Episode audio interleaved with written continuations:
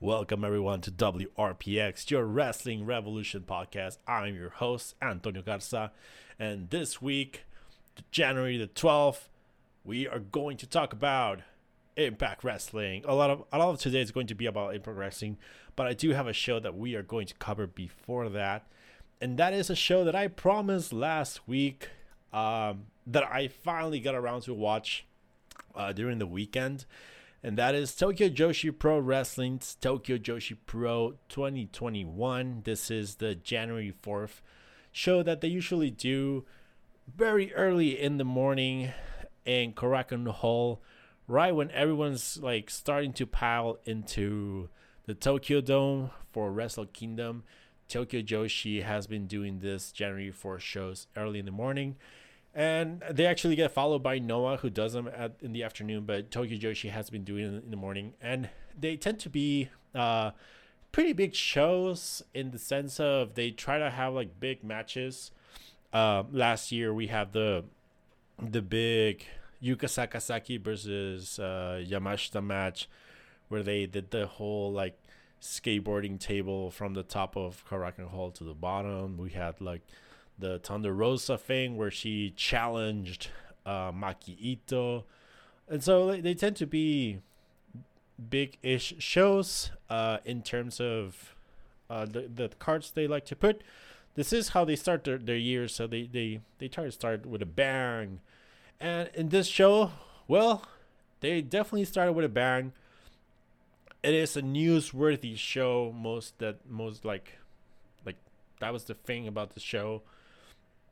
I wouldn't necessarily say that it was like top notch wrestling, uh, like, because, um, well, it just wasn't. Like, there's really good wrestling. That don't get me wrong. It just wasn't like the best that you've seen of Tokyo Joshi lately. Uh, but let's go through the show really quick. Uh, the show started with Suzume versus Arisu Endo. Uh, this match, the, the main thing about this match is that Arisu Endo made her uh, long awaited debut. She has been talked about a lot by, you know, Tokyo Joshi fan uh, fans uh, because she seems to have potential, but and, and she's fighting uh, Suzume, who has been wrestling for about a year ish. I think she debuted in like late summer of 2019.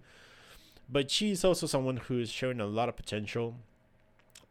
Uh, this match, even if it's, I mean, this is two rookies. Uh, imagine your your young lion type match, and Arisu Endo's doing her debut, and this was actually really really good, giving the level of, of experience and competence that both women have. Uh, I was really really surprised by how good this was. It's just like gives you like really um, a good heart, uh, good like warm feeling inside your heart uh, that these two are gonna be like so good later on if they just keep training and if they really get into the wrestling thing. Uh, next up, we had the team of Moka Miyamoto and Yuna Manase, who we saw return to Gambare and at Wrestle King. Well, yeah, around uh, Wrestle Princess. And they defeated the team of Haruna Neko and Pom Harajuku. This wasn't necessarily a good match. Um, the, the the thing I, I the only thing that I really noticed about this match is that Harajuku is starting to really like she's learning a lot of moves, a lot of spots, but her execution's still not there. Sometimes they look awkward, sometimes they look mistimed. But Pom is starting to to really like show a lot of stuff in her arsenal. I think she needs to work just on I think she needs to work with more experienced wrestlers and she needs to work on her timing and, and all that stuff and I think she can start growing a lot too. Uh, I mean, personally, I would also hope that she would consider gimmick change. I'm not a big fan of her gimmick, but um, this I've never really been a big fan of of Harajuku, but in this particular match, I was impressed by what she was doing. Um, maybe it was because she was, you know, across the ring from Yuna Manase, who has been wrestling for about seven years. She's quite experienced. She was the most experienced woman in this match, and so maybe that helped a lot. But uh, if anything else, I'll I'll start paying more attention to Harajuku to see uh how she performs with other wrestlers.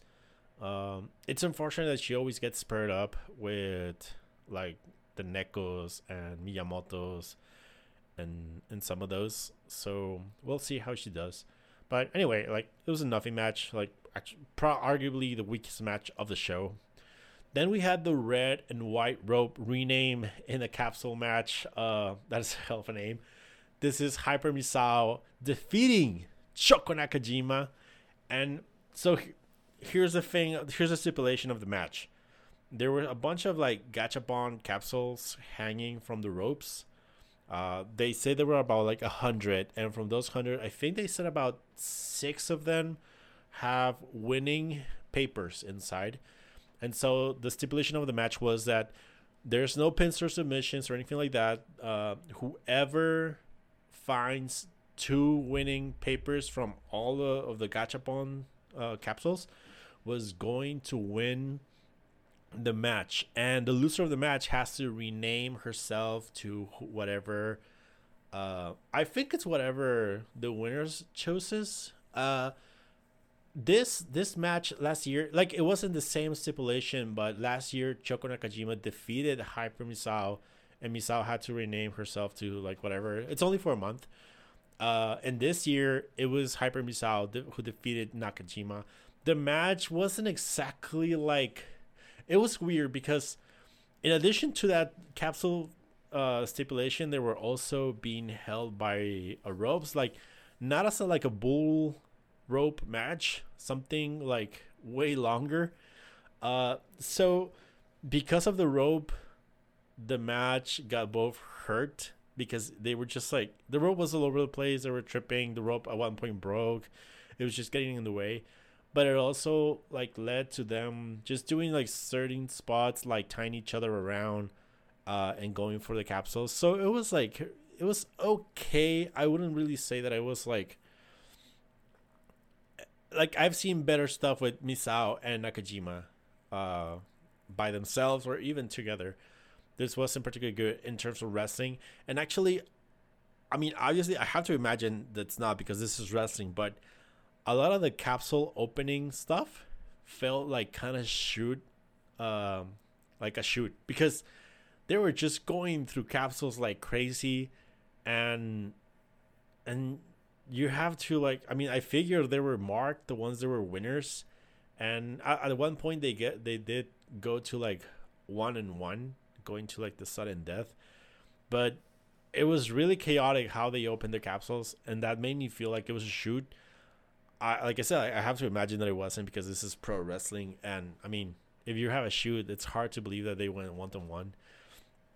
But uh, I don't know, like it was really chaotic, but it was really entertaining. It was fun. Like I enjoy this type of stuff from Tokyo Joshi and DDT.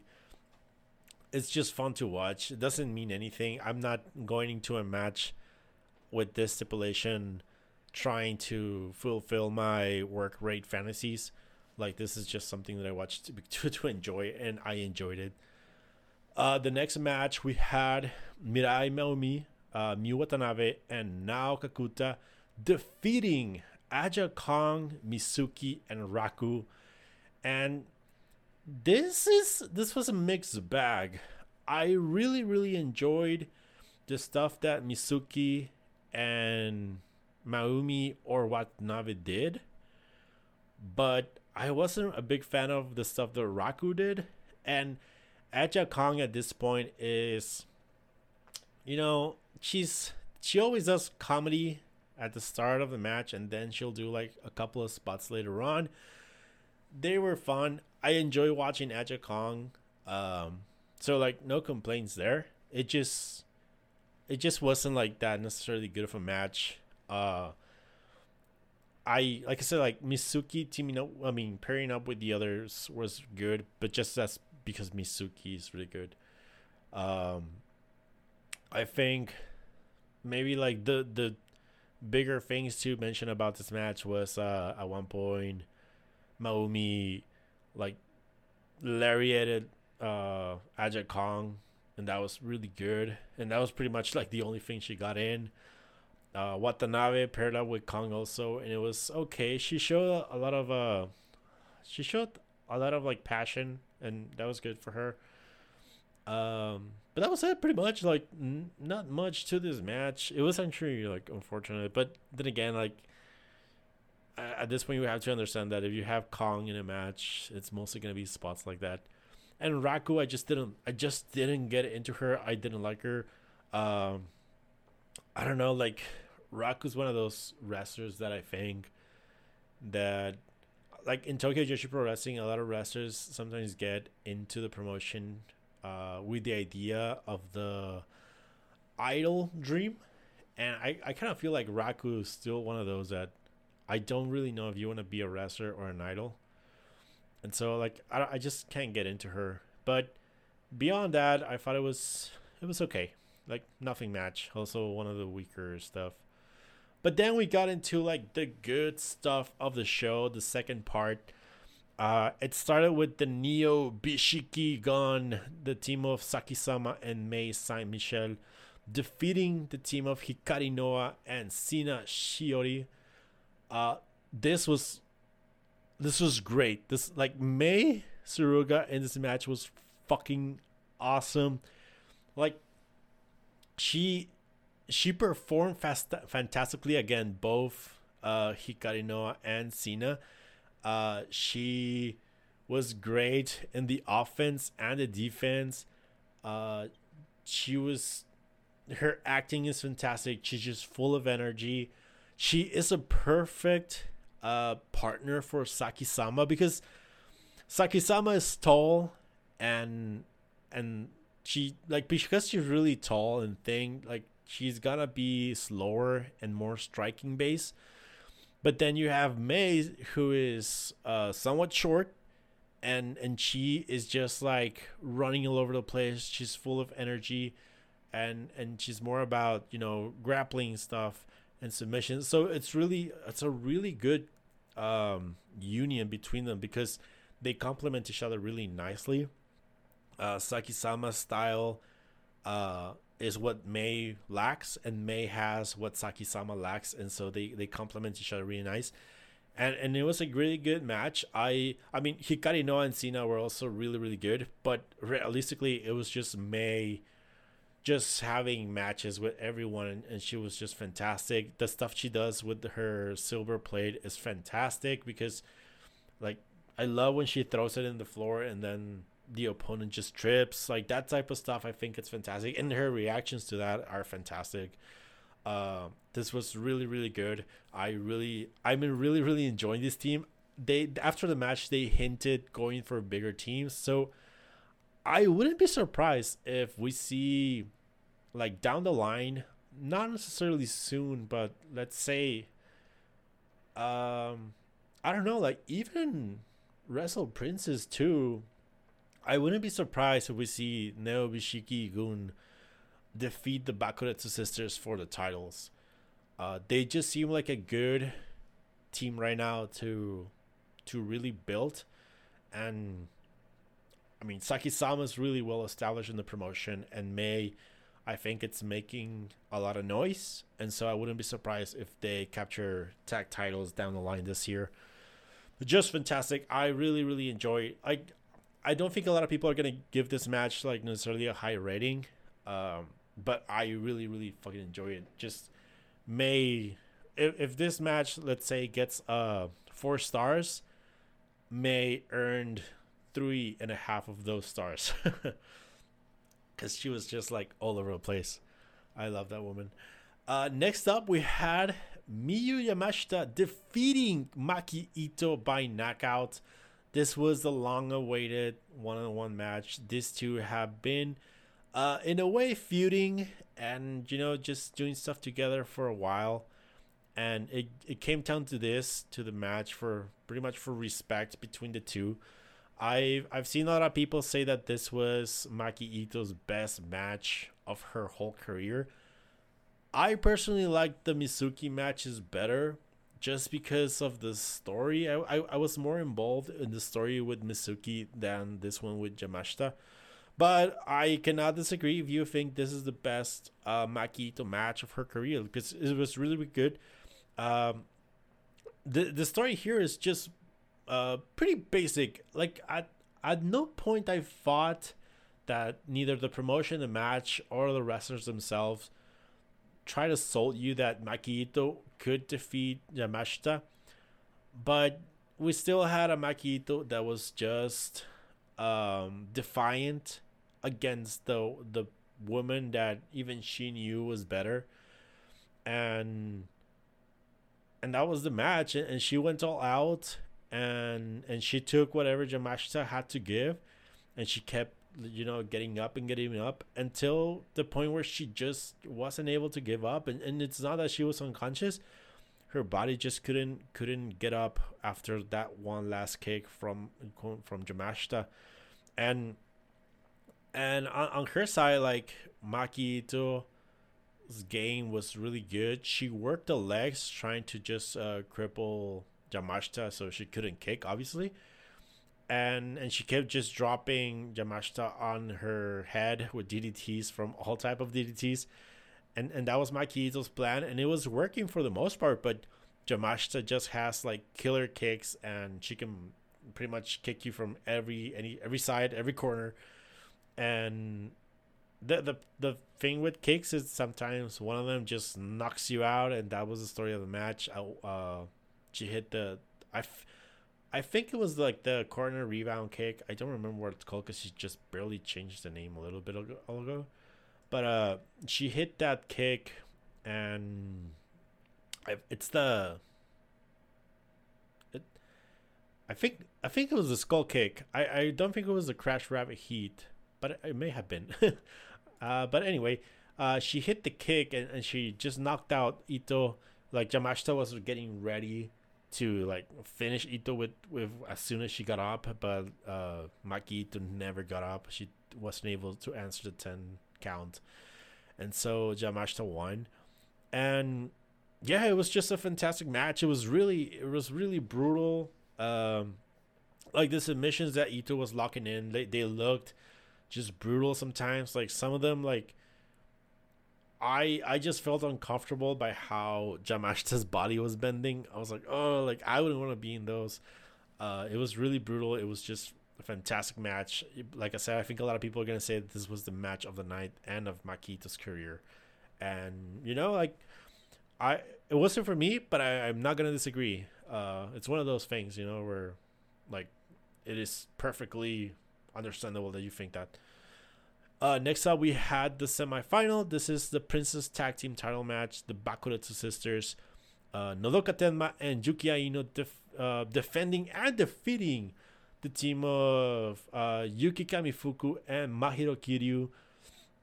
This, I, I, I think I've seen like in my life like five or six Bakuretsu sister matches uh, that I fought that they always start kind of like slow. You're kind of like, eh, not feeling it. I think this is gonna be the Bakuretsu Sisters' worst match uh, ever.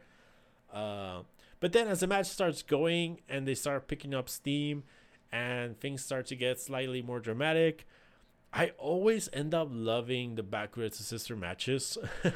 and I this match it wasn't my favorite uh like to me the the Rika Tatsumi and and Watanabe matches both from last year were far superior than this one. But this was not that bad. Um I I I personally thought that Kiryu looked good. Uh Kamiyu looked okay. Um yeah like Kamiyu like sometimes looks okay and sometimes looks like kind of like just all over the place uh, kind of awkward. But I thought Kitty looked good, and it wasn't as dramatic as other Bakuretsu sister matches. mostly because in this case, they were not underdogs.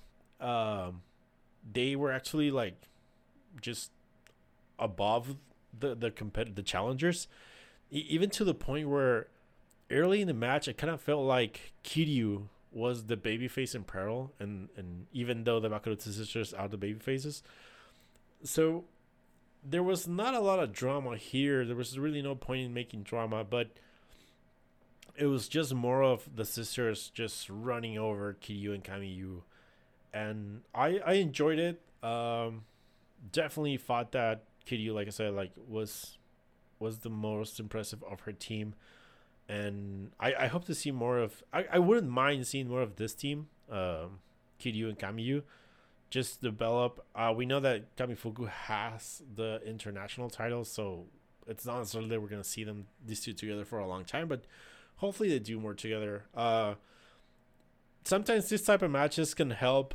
Kamifuku uh not overexpose herself and just be able to work the spots that she's good at and that helps her a lot. But uh, yeah, that was it. Uh, you know, it was an okay match. Like nothing really special, but at the same time, uh, pretty decent. Uh, I think. I think it exceeded my expectations because I wasn't expecting much of, of the TDU and Kamifuku team, to be honest. And at the end, we had the Prince of Princess title match. And this was the one match that made people talk, or at, at least some people, fans, I guess. Uh, because the White Dragon Rika Tatsumi defeated the magical girl Yuka Sakazaki by referee's decision to end the 420 plus day reign of Yuka Sakazaki. Um, the reign is over. The the magical girl has been dethroned, and it wasn't even by pin or submission. It was by referee decision. And this is another match that when it started, I kind of felt like it was somewhat sloppy. I thought Rika Tatsumi uh, wasn't necessarily on her game early on. Like I don't know what it was because Yuka Sakazaki is really good at hiding those things because she's just like all over the place. She's really good at filling in like the silence or like the spots where nothing happens. She fills them out, and she's really good at reacting to like not necessarily botches, but she's good at reacting to things to make them seem like even if it wasn't supposed to happen like that, like it seems like a struggle, making it seem like like this is a real uh, fight, and that's part of what of her greatness. And so at first, I started to notice those little things, and I was like, oh man, like something's off. I I don't know where like how this is going to end up being but as the match progressed, we saw Tatsumi just like get more ambitious, ambitious and intense, and she started going after Sakazaki's legs. Uh, um, because Rika Tatsumi, her her story is that she like her story like legit is that she was invited to wrestle or to train by Yuka Sakazaki herself. So they've been together like pretty much from the start together. Uh, there, this isn't. This is not this the friendship story that they told with Mizuki. That is a completely different type of friendship. Like this is a, this is more of a, we grew up together. We may not necessarily be best friends, but we grew up together, and and so, they had like, they they grew up together in this way, so that they know each other and all that stuff. But uh, Rika Tatsumi, once she actually got into like being a, a big wrestling fan, fan uh, her favorite wrestler is Tatsumi Fujinami, who is, I mean, who is the dragon. You know, Tatsu means dragon. Uh, and so a lot of her moves are based on, on Fujinami, you know, the dragon screws, the dragon suplex, all the, the dragon stuff. and so in this match, we saw Tatsumi just like spam the dragon screw on Sakazaki. She destroyed her legs it was actually pretty incredible. Like there there's a spot towards the end where Sakazaki's in the floor and just Tatsumi like dragon screw, dragon screw on the different leg, dragon screw, dragon screw, like just over and over and over and over and over again. She's completely decimating uh, Sakazaki's leg, and at the end, the thing she does is she locks in a good old faithful figure four leg lock, and and she holds it and she holds it, and it gets to the point where Sakazaki is not giving up, and the referee starts to notice like Tatsumi is is is willing to break Sakazaki's leg to win the title, and Sakazaki like there's nothing that's make, gonna make her tap out, and so the ref just simply decides this is it. I I need to stop this before eh, someone gets hurt, and and awards the title to Tatsumi, uh, by referee decision, and it like I don't know, like it felt weird. This is for Sakazaki to lose the title. In my opinion, I thought that this was only her fir- fifth defense, and so it does feel like there was much more that you could have done with her. Uh, we we had seen her grow with the title, and you know her her demeanor, her mannerisms, everything. She had grown as a wrestler. Um, there were maybe you can make the argument that you can grab someone like uh, Watanabe or Ito uh, and build them up to challenge, even though they're not really at that level yet for Sakazaki. Uh, I mean, you can make the argument that you can bring in someone like Asuka or Sareee and challenge her, but beyond that, like Yuka had already gone over most of the contenders that she should have gone. Uh, she had defeated already Yamashita and Mizuki, and and so I understand that at this point you may as well just take the title. I think it was more of the of the issue that Yuka Sakazaki didn't have it like more defenses throughout that 400 plus day reign. I think that's where Tokyo Joshi like maybe like fucked up a little bit and not giving her more defenses. Um, they like to build those defenses into big deals, and so they just take longer to to find those. And I think that's where it feels like a combination of she could have done more, but at the same time, it was already 400 plus days. Like, how long can you go? I, I think as a promotion, you don't want your title reigns to go so far that you then can't break your own records when you're trying to build someone new. And so I, I think it's okay. And and I think Tatsumi is like the perfect I think at this point girl, woman to make your champion. She is someone new in the main event scene in the title scene. Um she had been a tag team champion for the last year, and but like I think it's good to push her now as the the main uh, wrestler of your promotion, because um, things are gonna feel fresh for like for the first time in like in a long time. Uh, so that's good. Uh, at the same time, it's gonna help Yuka and Yamashita and Nakajima, like all of them, to be away for the title for a while. Um, they may challenge, of course, but it's gonna be good for them to like start doing things without the titles. Uh, I want to compare this, like for instance, with uh, Okada's Kazuchika Okada's 2020, where he spent the whole year away from the title, trying to kind of like establish that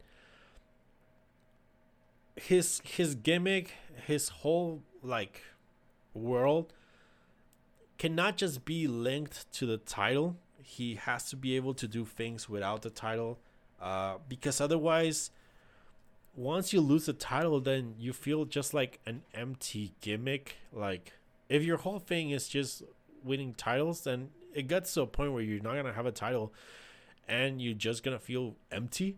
And so it's better to find like to take those titles away and find new people to run with those titles and try to use that time to grow as a wrestler outside title scenes. And I think that's something that we, we're seeing right now with Yamashita, uh, as she has been feuding with Maki Ito. But I hope this will be like now Yuka Sakazaki's road in 2021, where she starts to do things outside of that title. And by all means, I mean, we may see her and and Mizuki challenge for the tag titles again. She may just get into a title. Uh, I mean, not a title, like just a feud for herself. Uh, we'll see. But uh, I, I'm just happy for that this is a direction that they took, and I think they took it at the right time. It's 2021, so they're gonna start the year with a new champion and new direction. And after the match, uh, Miu Watanabe, uh, Tatsumi's tag team partner, came out. She congratulated her and asked for a first title match, and I think they're gonna have it on February the 11th. I think. So, I think so. Yeah. So I don't know. Like, it's it's you know pretty simple. It it was really really nice. Uh, the match, the match wasn't the classic that Sakazaki and Mizuki had, but it was still pretty good. Um, I really really enjoyed the end of the of the match where like Tatsumi was just like a demon possessed. Um, she was just like trying to destroy Sakazaki's legs, and and a lot of Sakazaki's really good at selling, and so she was really really selling the pain, and you know the screaming because like you can hear the screams right now, so it was just fantastic. Uh I I thought that this was the match of the night, but like I get like I I've, a lot of people think that Yamashita versus Ito was the match of the night. So, but I think they're give and take. I I don't really think they're that much different from each other. But that was uh, Tokyo Joshi Pro Wrestling Start of the Year, Tokyo Joshi Pro 21, uh, from January the 4th. Like I said, uh, Korakuen Hall. Uh, this was just, it was a good show, a good show to start uh, Tokyo Joshi this year. If, you're trying to get into the promotion, this show is, I mean, may as well just be the show where you can start with because you're going to start with a new champion, you know, and you may not know much about this champion right now, but you're going to see how her career as a champion starts and progresses as, as it goes on. Uh, so this was a good show. Uh, really, really enjoyed it. And that was the only show that I really got to watch uh, from Japan this uh, weekend. I I watched New Japan Dash. I mean, you, yeah, New Japan uh, New Year's Dash. I I thought it was good, but not necessarily something that required like a show to talk about. Um, we still don't know what's gonna happen with Jay White. And New Japan right now is in the process of announcing cards for New Beginnings and the New Japan Cup. Uh, as we know, Japan right now just went back into lockdown. So I think a lot of shows are still like I mean they're being announced, but I I don't I don't know if any show is gonna happen until it actually happens. I mean, we I think we, I've already seen the show of Assemble uh, be canceled stuff like that. So we'll we'll see how things happen for for the rest of the promotions. But so far, uh, we are getting to see more uh, shows pop up or at least be announced. Uh, but I don't necessarily want to run down every anything right now because it's still like up in the air whether things are gonna happen or not. But where things are happening right now is the United States, particularly Impact Wrestling. And oh boy, has it been a start for the year for them because uh, I, I can't remember the last time they had this packed of a start. And I guess we may as well just start the Impact Traffic Report. Welcome, everyone, to Impact Wrestling! Impact Wrestling started this year in a really strong way. Um, we are four days away from Hard to Kill, the pay per view that will be main evented. You know, with that guy from from AW Kenny Omega. But this past Saturday, they also had their first Impact special of the year, being Genesis. Uh, with the Super X Cup, they had their go home show today uh, January the 12th. And like I said, uh, four days away from Hard to Kill. This is just like a combination of shows that are, I mean, it's a packed week for them. They actually are running right now Wrestle Week on AXS, and they're just doing like a bunch of like uh, shows like Impact on 60. I think they're doing like a watch along movie thing with the Good Brothers. I think they're doing like a documentary thing. I think they're showing Bound for Glory from uh, last year. So there's just like a bunch of things being celebrated right now on AXS. But um, because of that, we have a, like an extra large uh, impact traffic report this week. Uh, I want to go over quickly over Genesis, and then we can go over tonight's show and quickly do a, a, a really, really quick preview of Hard to Kill. I think the full card has been announced now. And so let, us let's just start. Uh, Impact Wrestling Genesis 2021. This took place on January the 9th. Um, also from Nashville, Tennessee, where they've been doing all their tapings. This this show, when we went in, we only had three things really announced. It was the Super X Cup um, tournament, which was an eight man. Wait, was it eight? Yes, eight man uh, single elimination mat uh, tournament. We had Moose versus Willie Mack in an I Quit match, and we had Jordynne Grace versus Jazz. Those were the only things announced.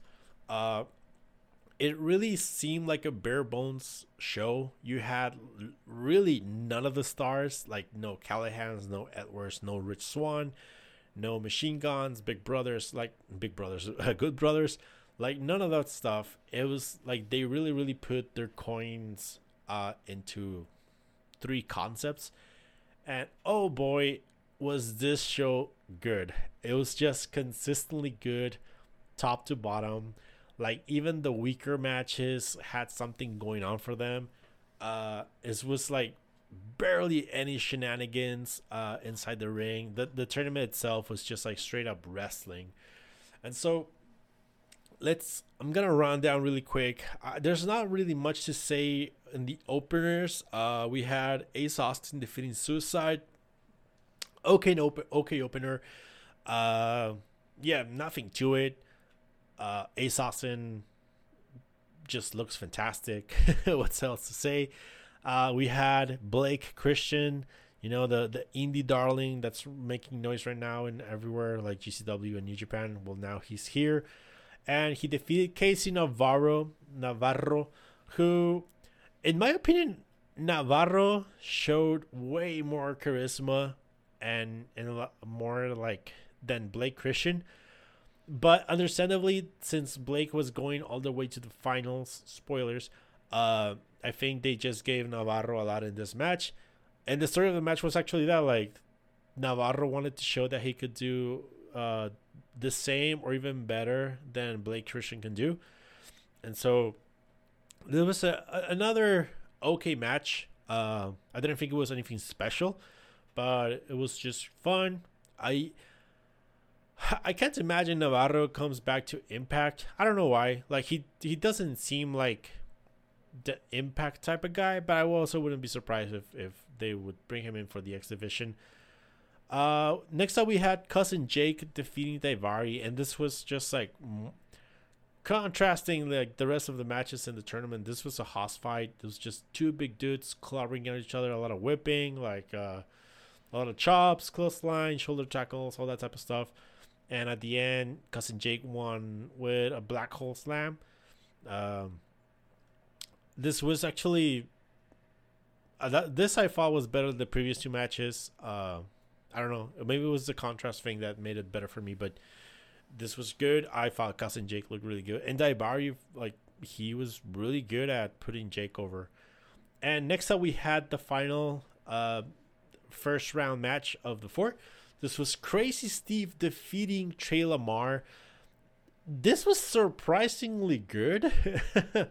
uh, I wasn't expecting much from Crazy Steve uh, in the tournament, but he actually put his his working shoes on. The the thing with Crazy Steve is, once he can once he gets over the the crazy weird gimmick thing that he's gonna do at the start of every match, he can actually go and have a good match and this is kind of what he did throughout the night. In this match, it was a lot of like uh, Tre Lamar just being weirded out at Crazy Steve until they started wrestling. And I don't know. It was surprisingly good. I, I in my opinion, I thought Tre Lamar could have had like a better match with anyone else, but at least he got to show like his acting skills. I don't know. Uh, I actually wasn't really sur- uh, surprised or anything by Tre Lamar. I thought he was just like, in a way, your quintessential indie guy right now. I think he still has a lot to go. Uh, you know, in the indies, like make make a name for for himself. Uh, but yeah, I was really really surprised by Crazy Steve. Uh, it was it was really nice to see that he can go. Uh, I don't know, like, why don't we get this Crazy Steve on a weekly basis? Uh, I don't know. Uh, then we actually went straight into the semifinals. Uh, I was actually surprised that we went straight to the semifinals. I thought we were gonna have the Jordynne Grace match in between those, but no. Uh, we had first Ace Austin defeating Cousin Jake, and this was uh really great. This was great.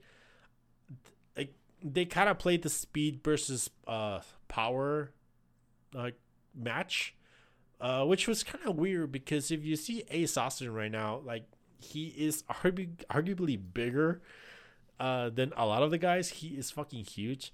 So, I mean, you can still play because Cousin Jake is still bigger, but at the same time, like Austin is pretty big himself. But I mean, it was just like a great match. Um, this cousin Jake is another guy who like really really surprised me. Uh, this show. Well, not surprised because I've always known that cousin Jake or Jake something in the inter in the indies is really really good. Uh, he just doesn't get to show it that much in on Impact, mostly because he was always paired up with uh, Cody Deaner doing mostly comedy. That's uh, to a certain point. But now that he had like a chance to just have a match, like no drama or anything into it, like he had a great showing. Um, so yeah, between D- Daivari and this match, Cousin Jake was one of my favorites uh, for the night and at, at the end of the match like they actually played a little bit of, of cousin jake like for instance going for the black hole slam again but then uh ace austin kicking out and and at the end uh ace austin won and it was just like really really good. Um they they played a lot with fulton and jake just eyeing each other but even though like they never come into blows uh that's a match that i wouldn't mind seeing cousin jake versus fulton and the other semifinal was Blake Christian defeating Crazy Steve. And once again, this was really good. This was great. Uh Crazy Steve, like like what the fuck? Where is this Crazy Steve on a weekly basis?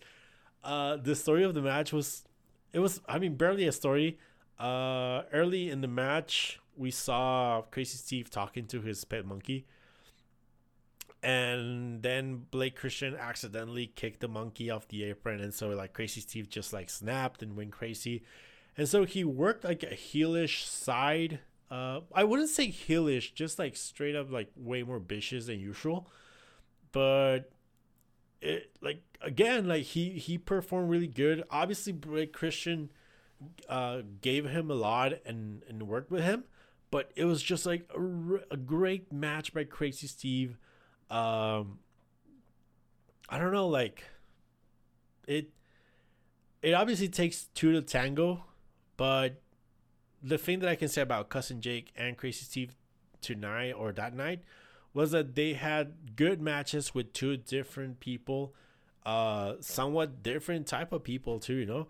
So i don't know like i think i i wish that impact would see this and and just consider like not making these characters into comedy acts like let them do stuff let them have matches let them chase the the the, the impact like the X Division or the impact tag titles or something uh, because they really really show that they can go. Um yeah crazy steve just surprised me tonight for sure. Uh we had jazz and Jordynne Grace Jordynne Grace defeating jazz. Uh, these two have been a tag team for the Knockouts Tag Team uh, Championship tournament. And once they lost, uh, Jordynne Grace challenged Jazz to one match before she would retire. And so they had a match, and holy shit, it was also a great match. Uh, like Jazz, like they started like kind of soft with each other, but after as the match went on, you, you could tell that they just got way more comfortable in just putting weight into the attacks and into selling and into everything. And so like at the end of the sh- of the match, they're just like going at each other with everything. They're taking huge, like Jazz is taking huge bumps and she's pulling off like big moves, and Jordynne Grace is just going all out. And they had a great match. Like, granted, it this is not gonna be a, a five stars. I gave it, uh, I gave it like three and a half, uh, pushing it to four, but you have to consider that Jazz is in her 50s. Uh, I think she's 50. Uh, she is about to retire, and like she may not be in her prime, but holy hell, the the the lady can go, man. The lady can go. She was really really good, and and Jordynne Grace was perfect to to like just bring it to her, but at the same time like not overexpose her and so it just ended up being like a great match. I was really really surprised. I wasn't expecting anything from this match, and, and I actually was like also really surprised. Uh, not surprised by like like Crazy Steve, but like just surprised by how it ended up being way better than I expected. Uh, then up we had the Super X Cup Finals. Ace Austin defeating Blake Christian. This was the match of the night. It was just a fucking banger. It was just great wrestling all around. It was super acrobatic. Like from all the whole tournament, I'd say this was the most aerial match uh, that we had. But like sometimes when we talk about aerial matches, we we start to think of matches that look like choreographed or that they're like going through sequences. But like this one just felt like straight up just like a, a fight between two wrestlers that just happen to do a lot of flippy and twisty things when they dodge each other. And so it was just really good. Um, we had like a bunch of like big moves. Like a- Blake Christian was going for the twisting splash and and 450s, and Ace Austin was going for folds. And and at the end, like uh, Ace Austin just caught the, a second fold for the win and it was just great. Madman Fulton wasn't even at, at ringside because Ace Austin told him to to go to the back. He wanted to win his by himself, and Fulton obliged, and he never came out. Uh, he came out like after the match just to celebrate, but it was just like so nice to see like such a good competitive match between two like arguably up and comers. I mean, Ace Austin is already well established on, on Impact, but he's still an up and comer in the industry, and it's just like fantastic. Like this match is something that I would recommend. Like go out of your way to watch. Like I would say that about most of the show, at least from the semifinals and up. But but this match was just so fucking good. And at the end, we had the I Quit match between Willie Mack and Moose. This, so this is a story of two tales. The match was pretty bad. Uh, and here's why. Uh, it being an I Quit match, and this is an issue that I have with I Quit matches, uh, and actually last man standing matches too, is that the referees keep interrupting the match to either count or ask, and it gets really, really annoying, especially when, like, sometimes you see uh in a last man standing match or in this match in this case where like it's it hasn't been five minutes that the match started. It hasn't been like three minutes. And they do like a big ish move like i don't know whipping you to the ring post or whipping you to the guardrail and it looks like painful. But like and then like the referees start like asking you if you want to quit or or like they start counting the 10 and you're like it's been three minutes and that was just like a whip. Like what the fuck are you doing? Like even i don't know like even an old man you know uh can like even nature boy you know would still stand up after being whipped three minutes into a match. Like why are we asking why are we stopping the match for like I know it's Willie Mack and Moose like top level athletes. Why the fuck are we stopping the match every minute to ask this stupid question? And it really really got on my nerves. Like literally, like it wasn't a minute in that the referee was already asking him, like, dude, like, what kind of wrestler would like lose a match by saying I quit within a minute by being whipped to like anything? Like you can be whipped to barbed wire and you still wouldn't quit in the first minute. So I was really really annoyed by this match. Eventually, Moose did kind of like he started this whole thing where like I don't care about winning this match. I'm just going to beat the shit out of you, Mack. And so the, the match got better because he stopped. Like we we he he pretty much told the referee to fuck off. And that helped a lot. It gave gave us like time to really really uh, execute spots and sell those spots and build up to those spots and we actually got like a good decent weapons match but at that point i was already like oh let's let's let's get it over with uh and the the i guess the thing about this match at the end was that the the finish was kind of weird uh it's a finish that made me feel that this was more of an angle than an actual match which I don't mind seeing those things as long as we're not watching like 30 minute matches that end in an angle. But in this case, uh, we saw Moose just beat the shit out of Mack to the point where Mack couldn't even defend himself. And Moose is about to Pillmanize uh, Willie Mack's neck. I arguably break it. Uh, and Rich Swann, Willie Mack's friend and Impact World Champion, comes out and he's like, dude, dude, just like stop. You're going too far. You already won the match. Like, and I would say this is also like a booking error.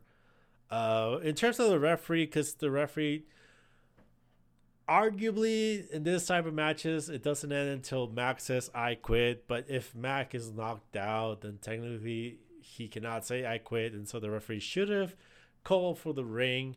But uh, before he did, uh, Rich Swann came down and he was like, "Dude, stop! You're going too far. This isn't necessary. You already won."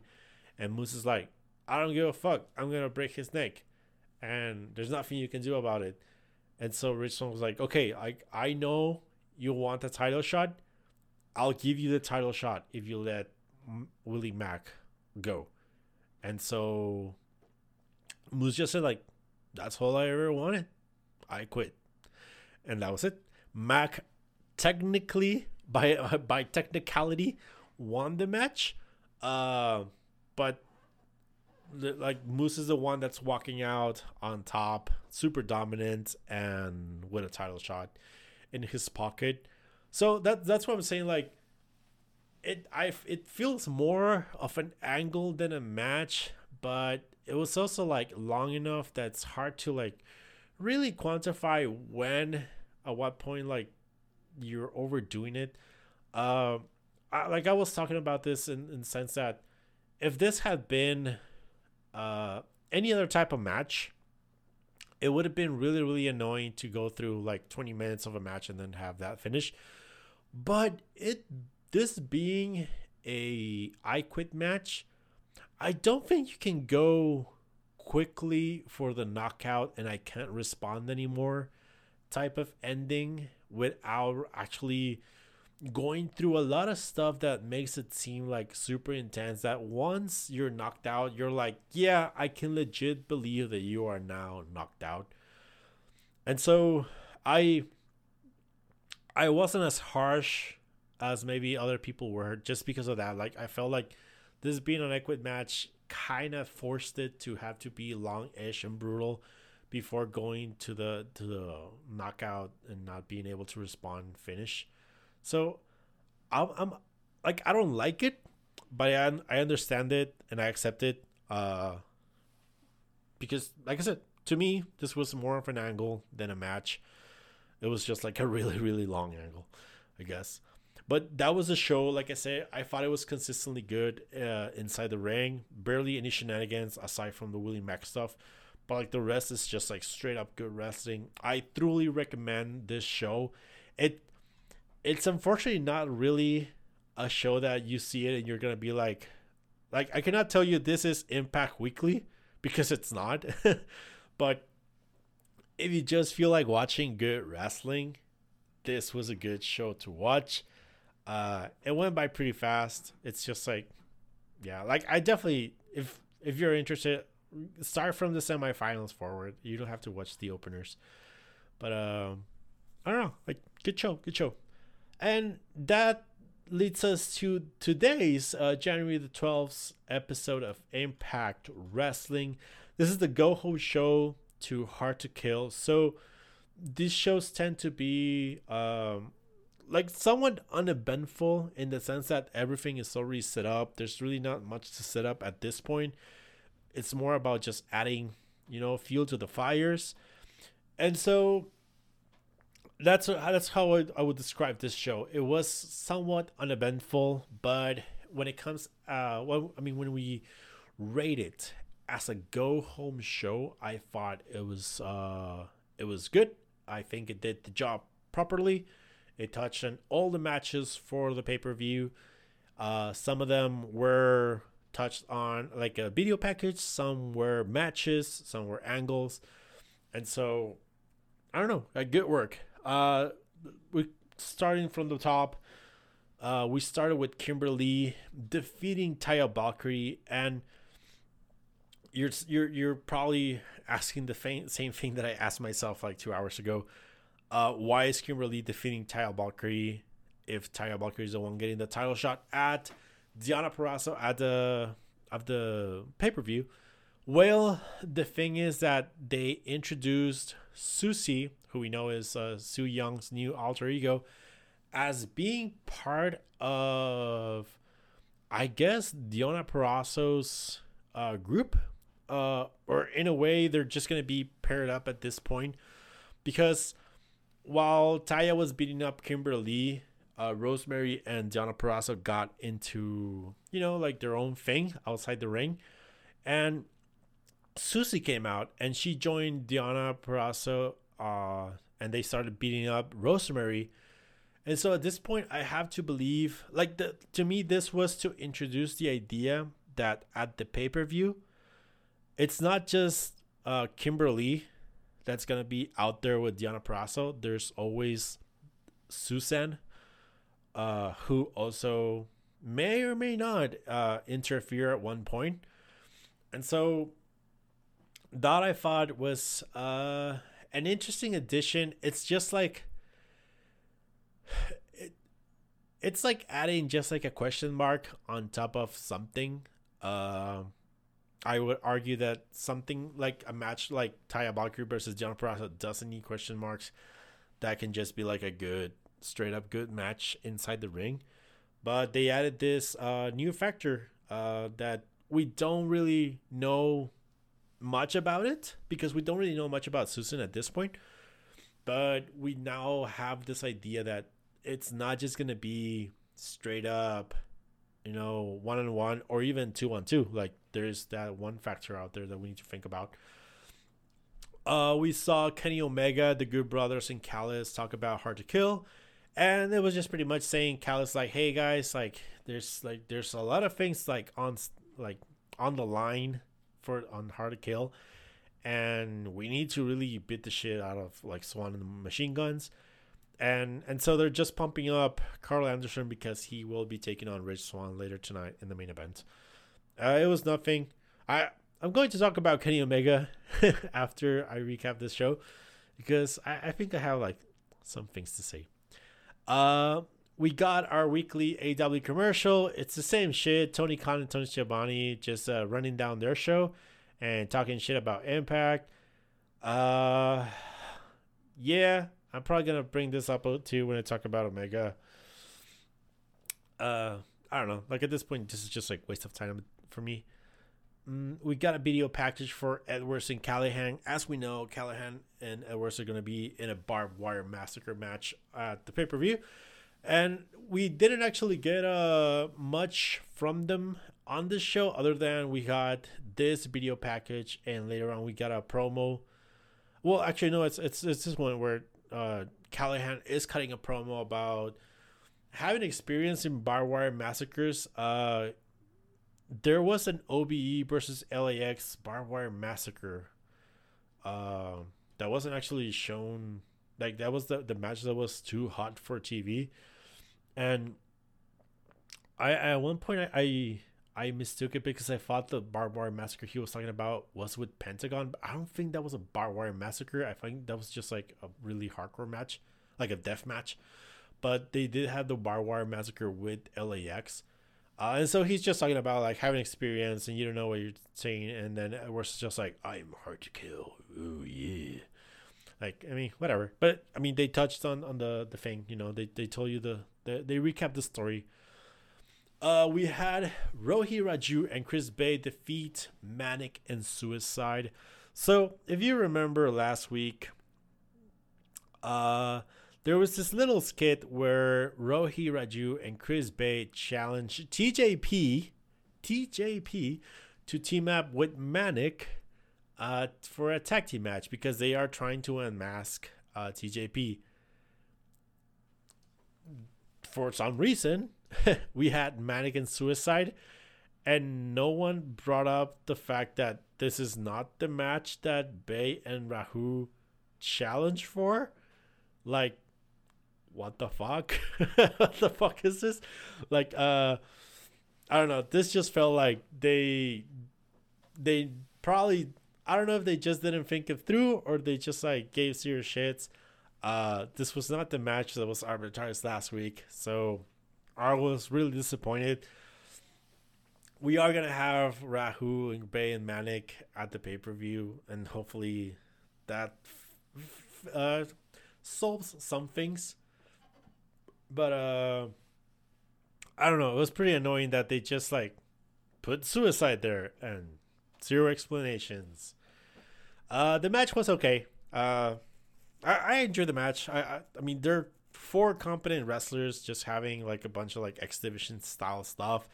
There's a lot of double teams and like stereo spots, so it was good. Uh, next up, we had Cody Deaner along with Eric Young and Joe Doering defeat Tommy Dreamer via DQ. Uh, Dreamer was with Rhino and Jake. This was uh, this was a nothing match. Really, I actually didn't like that Dreamer had so much offense. I am so tired of Tommy Dreamer at this point. I mean, he probably does a lot for Impact. He's probably like really great guy. He's probably like one of those like older guys that helps a lot of the young guys uh, backstage.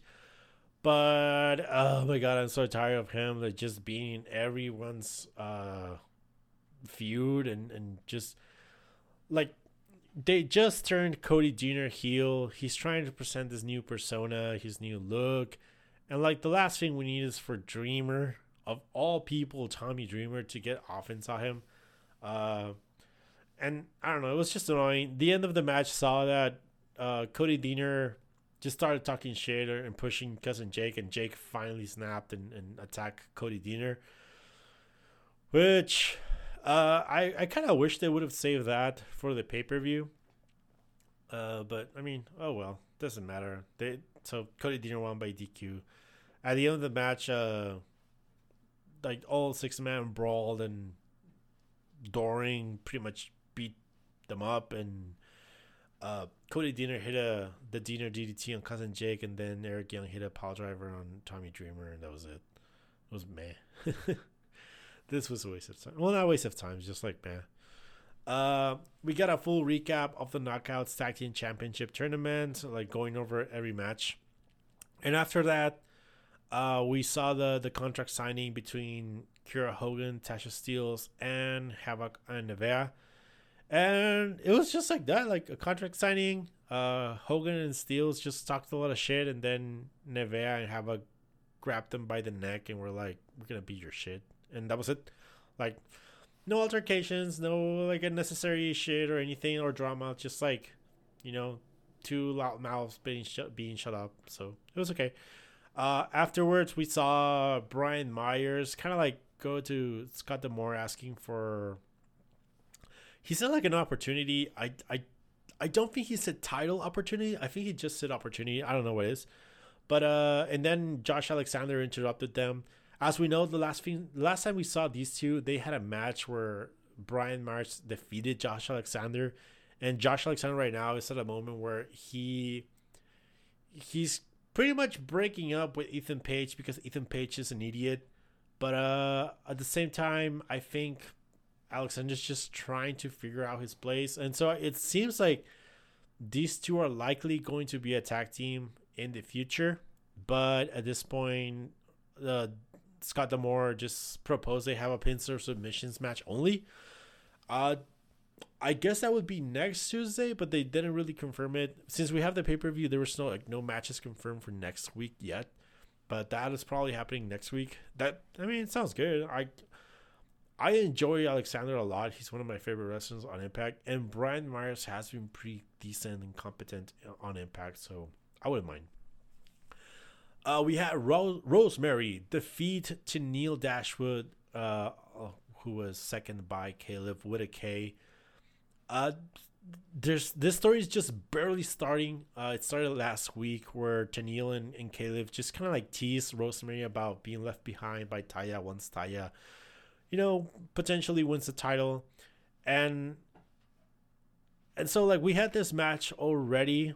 Uh, the match was okay, like for a Rosemary singles match, this was uh pretty decent. Um, and Tenille was just like Tenille is always awesome. I love Tenille. Um, the the thing here is that as Rosemary was getting closer to winning, uh, Kaleb uh, interrupted her and spray her, and and so Crazy Steve came out and ran out Kaleb, and so like with that distraction, uh, Rosemary was able to to like block Tenille who was using hairspray on her, and she hit the spear and won. Uh, so we saw. I don't know how far this is going to go, but we saw uh, Crazy Steve and Rosemary, uh, former Decay partners join at least for tonight, and they're gonna be uh, wrestling together versus Tenille and Kaleb at Hard to Kill. I don't know where this is going. I got the impression that Taya is indeed leaving Impact because I think her her contract is over. And this may be just a way to have Rosemary have something going on, uh, be, like after Taya leaves. I, I could be wrong. Um, I don't really know the Taya's like contract status or anything, but this that's the impression that I got from this. And so also to get Tenille and Rosemary in the pay per view because they they are arguably the two of the bigger names in the knockouts division. Um, so I don't know. I I love Decay. I, I used to love Decay, and after Genesis, if we can get more Crazy Steve and not like goofy Crazy Steve, I'm all for it. So we'll see where this goes. Uh, yep, I don't know. It was okay. Uh, we got Rich Swann who cut a promo on Karl Anderson, pretty much saying that uh, we are going to kick your and Gallows and Omega's behinds. Uh, to say it nicely, and they reminded Anderson that everyone is banned from ringside tonight for the main event. So it was a good promo. Like it was one of the better promos that we've had from Swann this like for for this feud. Uh, he hasn't really cut many promos on Omega. We got the recap from uh, Ethan Page uh, becoming a meme and you know throwing his career down the toilet to to become like fucking karate man like that crap. We had a squash match with where Moose defeated Matthew Palmer so, a quick reminder Matthew Palmer was that guy that answered Moose's three minute challenge last week and who won by a technicality. But this time it's just like a straight up match and it was a squash match if you've ever seen one. Moose just beat the shit out of this kid. Uh, Palmer had like one hope spot where he connected with a couple of jumping knees. Uh, but Moose quickly just like shut him down and and won by referee stoppage after he just kicked his ass. Uh, I don't know. This was what the match should have been last week, except we had Mack interfere, but I don't know, it was good. Oh, we since right now we're building to Swann doing things with Omega, we know Moose has a title shot, but they're not actually like addressing it just yet. Like we don't have a date for it. Uh, we'll see where it happens, but we're still waiting for for that date. And the main event of the show was Rich Swann defeating Karl Anderson, uh, non-title match, obviously. The match was pretty good. It was obviously the match of the night. Uh, Karl Anderson worked on Rich Swann's left, I think it was left shoulder and arm throughout the match. And then Swann made a comeback. And when it seemed like Karl Anderson was going to regain control of the match, Swann got him with a roll up and the pin. And so Swann won. I thought this was. I kind of feel like Swann should have gotten a stronger win, but at the same time, I don't mind that Anderson was allowed to to look so good and that Swann got the win by a roll up. Uh, because even at the end of the match, like Swann didn't seem like he got like the win by a fluke or anything. He just outsmarted uh, Anderson before things got worse for him. So it wasn't that bad. Um, but I, I guess I, I, I would have liked to see Swann get more offense in the match. And after the match, uh, the machine guns and Swann and Omega and the Good Brothers just all brawled in one of the rooms where the machine guns were watching the show. I mean, the match. And that was it. That's where the show went off the air. Like I said, it, it didn't really feel like an eventful show, but as a go home show, it touched on all the matches for Hard to Kill, and and you know some of them like had extra stuff added to them. So I can't really complain in in, the, in those terms. And inside the ring, I I mean the main event was great. I thought that the Rosemary and the Taya matches were okay. And the tag team match was pretty decent too. The the Rohit and Bey versus Manik and Suicide. It was really the Deaner match, and the, I mean the Deaner match was the worst thing, and the Moose match was a squash. So you can't necessarily say that a squash is bad because it's a squash. So I thought it was a, a really competent show inside the ring too, if you think about it. But that's gonna lead us to like a, a, quick preview of Hard to Kill. Just quickly run down the matches. I think we already talked about the show, so most of it's gonna be there. Uh, we have Havok and Nevaeh versus Kiera Hogan and Tasha Steelz for the Knockouts Tag Team Championships. We have Tenille Dashwood and Kaleb with a K versus Rosemary and Crazy Steve. Uh, this intergender match we just saw that it was built. This was built on the spot, uh, and we just saw why. We had the stupidity of the Karate Man versus Ethan Page. I hope that lasts for one minute because I will not be able to take more. We have Eddie Edwards versus Sami Callihan in a barbed wire massacre. Uh, these matches tend to be good because I mean, I think these guys are gonna go all out and they're gonna be willing to go like dirty, and this is technically the only like death match style match that we have because we have Eric Young, Deaner, and Joe Doering versus Cousin Jake, Rhino, and Tommy Dreamer in an old school rules match. But that is more about using trash cans and chairs and tr- just like garbage Whereas Sami Callihan and Eddie Edwards is more of a death match where that's where you're gonna see more blood and just more like what the fuck stuff. I think the other one's just gonna be like a bunch of trash around the ring, and that's it. We have Deonna Purrazzo defending the title against Taya Valkyrie. It's just like a singles match. I I I have a lot of hopes for that match. I really really hope that the Susan, Kimber Lee, and Rosemary stuff just stays out of the ring and let lets them like have a match because I think I think those two are probably like the best wrestlers in the promotion. So just let them go. Just let them go. We have Manik defending the X Division Championship against Chris Bey and Rohit Raju. Um, this should be good. Uh, three awesome wrestlers going at it. I I have to expect there's gonna be a lot of like Chris Bey and Rohit working together and then breaking up. You know the usual stuff. Uh, and it's gonna be interesting to see if they unmask Manik to be TJP here. I I don't want to see this unmasking storyline go any further, you may as well just either take the title off him and put it on Bey, or just unmask him here and have him be TJP and just be TJP. I mean, TJP's an idiot, as we saw during the week, but at least don't make him be a kayfabe idiot too.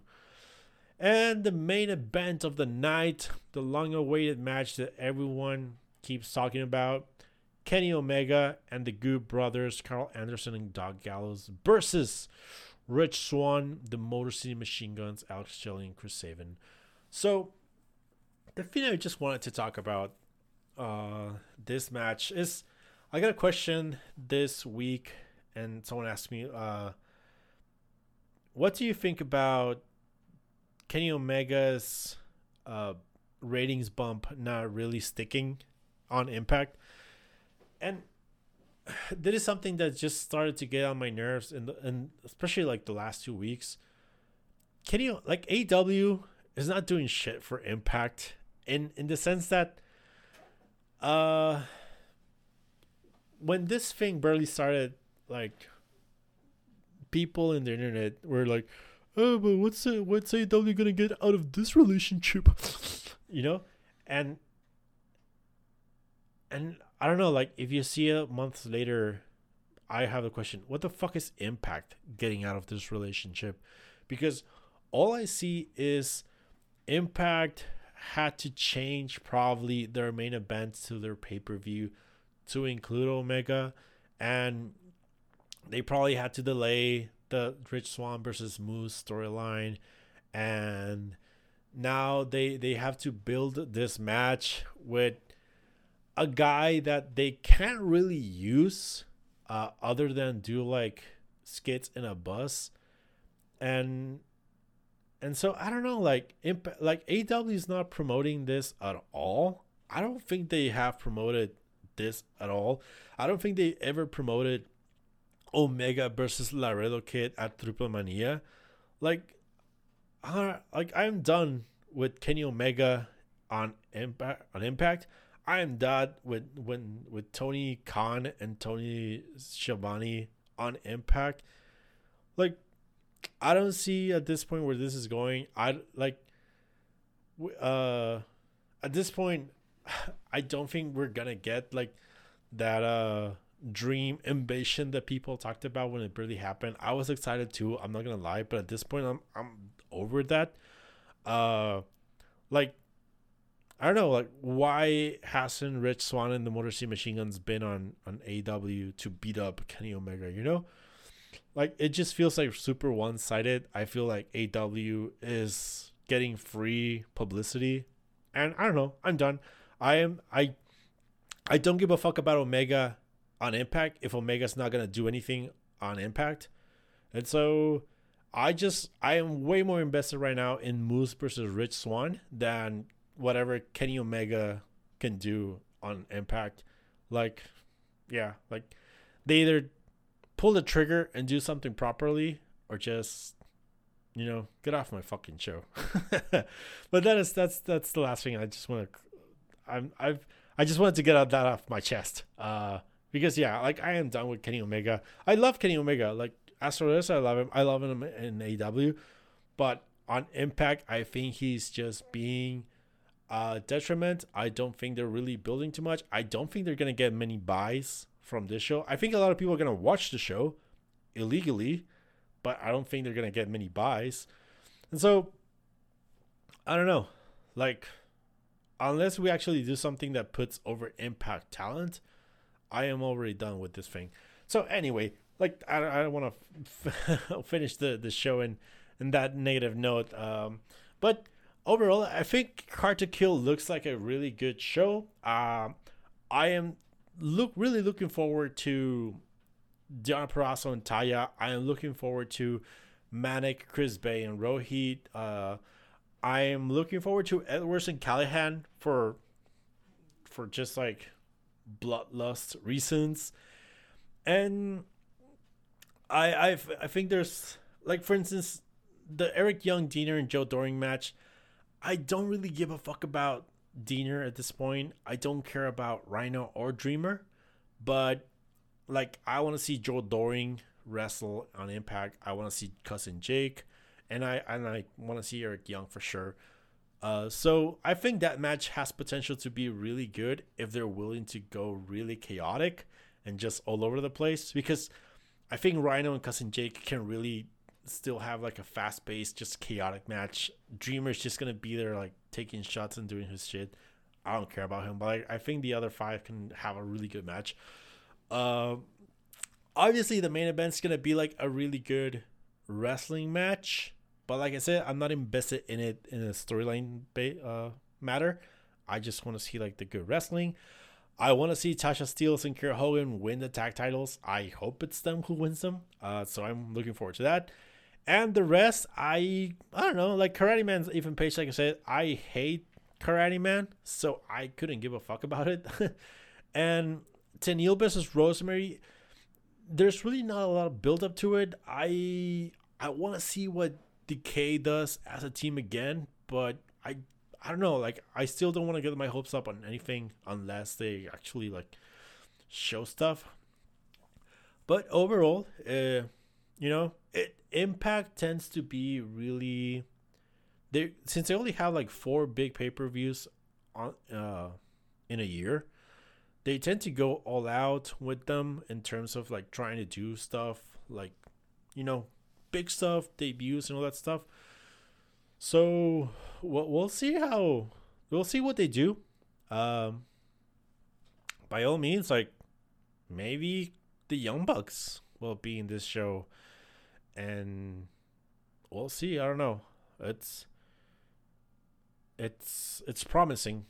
I think when it comes to impact and pay per views, there's always there's always something worth watching, and even if it's just for for uh you know whether you want to see like work rate sometimes they usually have good matches i mean slammiversary and for Glory both had really top level matches and i mean hard to kill last year was when tessa blanchard won the titles. You know you know there's they always go out with they always go out big with their pay-per-views. So we'll see. But anyway uh it's been a long long show already. I think it's time to to close it out for now. Uh, like I said, big big show, big week and for big week, two weeks for Impact. Uh, so that is it for this week. Remember to go to iTunes or Spotify to find the podcast. Um, leave a like, a subscription, a review, whatever is available on whatever platform you can find. You can go to Twitter to DW Revolution, where I usually post this show and other stuff and and complain about booking and and trolls on the internet and you can go to thewrestlingrevolution.com where you can find the written versions of the things that we talk about as well as figure 4w online where you can find my weekly recap of impact wrestling uh, that we have been doing live for the last month now that kenny omega is in the show uh, so, without further ado, have a good week. We will talk again next week. Um, I don't know what I'm gonna watch this week in terms of Japanese wrestling, but there's always something to watch. Uh, there's a lot of DDT that I need to get back into watching too. But anyway, let's just close the show. Thank you for listening. See you next week. Adios. Well, that's about it. Son of a gun, we've enjoyed it. Looking forward to next week. I guess we'll have to wait a week before we get to it, but we'll be right back again. For Corey Maclin, Dave Brown, Lance Russell saying bye-bye, everybody.